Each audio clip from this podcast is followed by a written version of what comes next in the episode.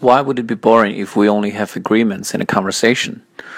Well, this is because when we are engaged in conversation with another person, we don't just want to hear the repetition of our own opinion.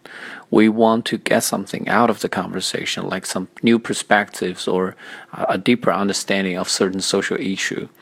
But if we only hear some exactly identical opinion with our own, it's a waste of our time. Therefore, when we are in a uh, in a discussion with our friends, we should try to uh, express ourselves freely uh, so that uh, we can both benefit from a talk. Just like a comparison that someone said before, if you have an apple and I have another apple, we make an exchange, we still have one apple respectively. But if you have an idea and I have another idea, then we make an exchange. We would both have two ideas.